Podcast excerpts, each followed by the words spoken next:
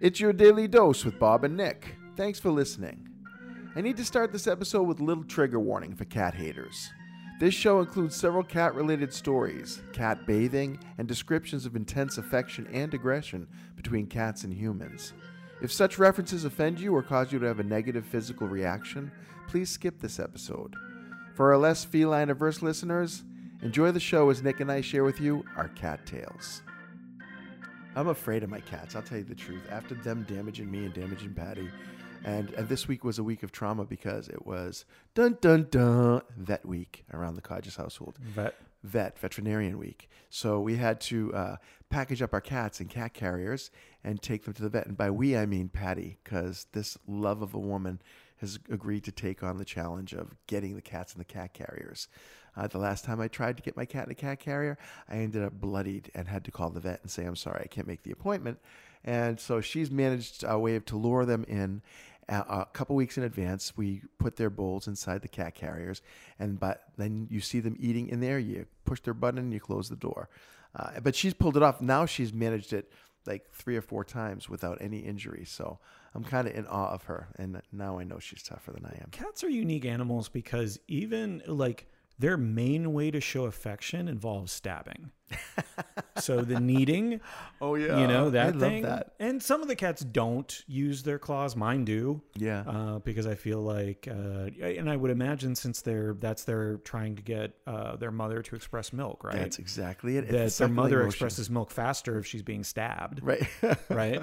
well, have you ever had a cat just do that to you, like while you're just sitting there and just dig those claws in a little bit? Like, Yeah.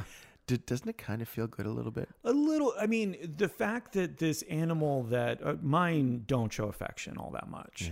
So when they do, it's like, oh, this is cute. I, it hurts. I'll take the pain that goes with Yeah, it Yeah, but this is nice that they're actually paying attention to me as more than just the food getter. That, that sounds like an abusive relationship. I think for the most part, I'm willing to take the pain for the little bit of pleasure they're going to because I've me. also seen the really like affectionate cats who Oh, yeah. will not leave you, who want to be on top of Oh. you, who will pee on your bed if you're not paying enough attention to them. too much, right? yeah. So I like my cats just fine. Yeah, I well, when I was a little kid, I had a cat named Tiger, and he was a, a long-haired tabby cat. He was a Yeah. beautiful cat, white chin down his chest all the way down to his little little bits and pieces, and full like tiger stripes. And I loved this cat so much. And at nighttime, he'd go to bed with me, and he would lay on my chest. And as a little kid, this cat literally filled the length of me, from from my chin to my waist. I, it was all cat on top of me.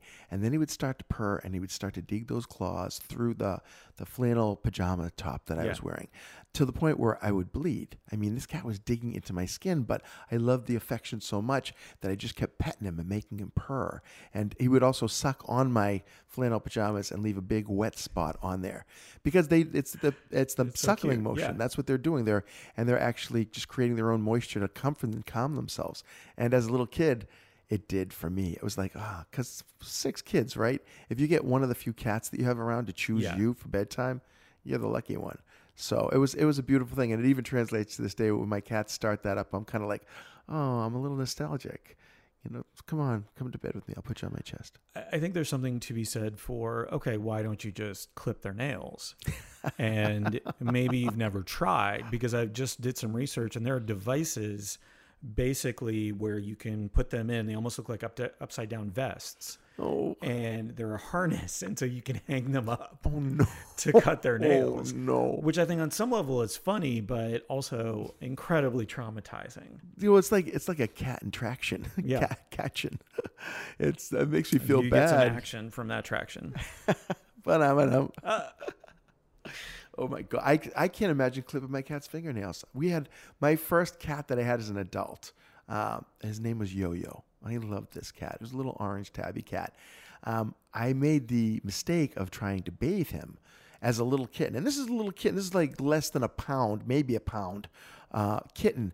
But you get this kitten near water, and he becomes this evil, vile little Tasmanian devil of claws and Yeah. teeth. And I, I really, he really damaged me the first time I gave him a bath. The second time, I went in all rocky. I was like four sweatshirts over, sleeves pulled down, gloves on my hands. But the truth is, I should have just stopped washing him. I'd rather have a stinky cat than be mauled.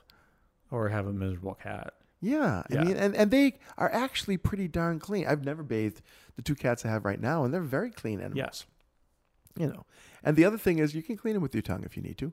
I mean, that's the best way. You have to spit it out. If though. I'm gonna, I'm getting hairballs anyway. You know how hairy I am. so why bother Hairballs. pretending that I'm not gonna clean my cats? I can only imagine what your shower drain looks like, because we discovered There's the horrors. in showers. Oh my god! Yeah, probably There's a pile of hair in one end of my shower. Is like that the drain? I could fix this like a little haystack of hair just sitting in the middle of your shower. We just walk around it. Just leaving it. It's every once in a while shampoo it, it anymore. keep it clean. Hey, it's me. I'm Nick. Thank you for listening.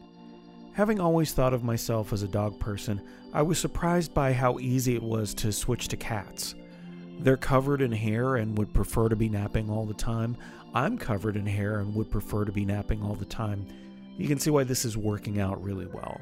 From myself, Olive, and Jiffy, have a great day.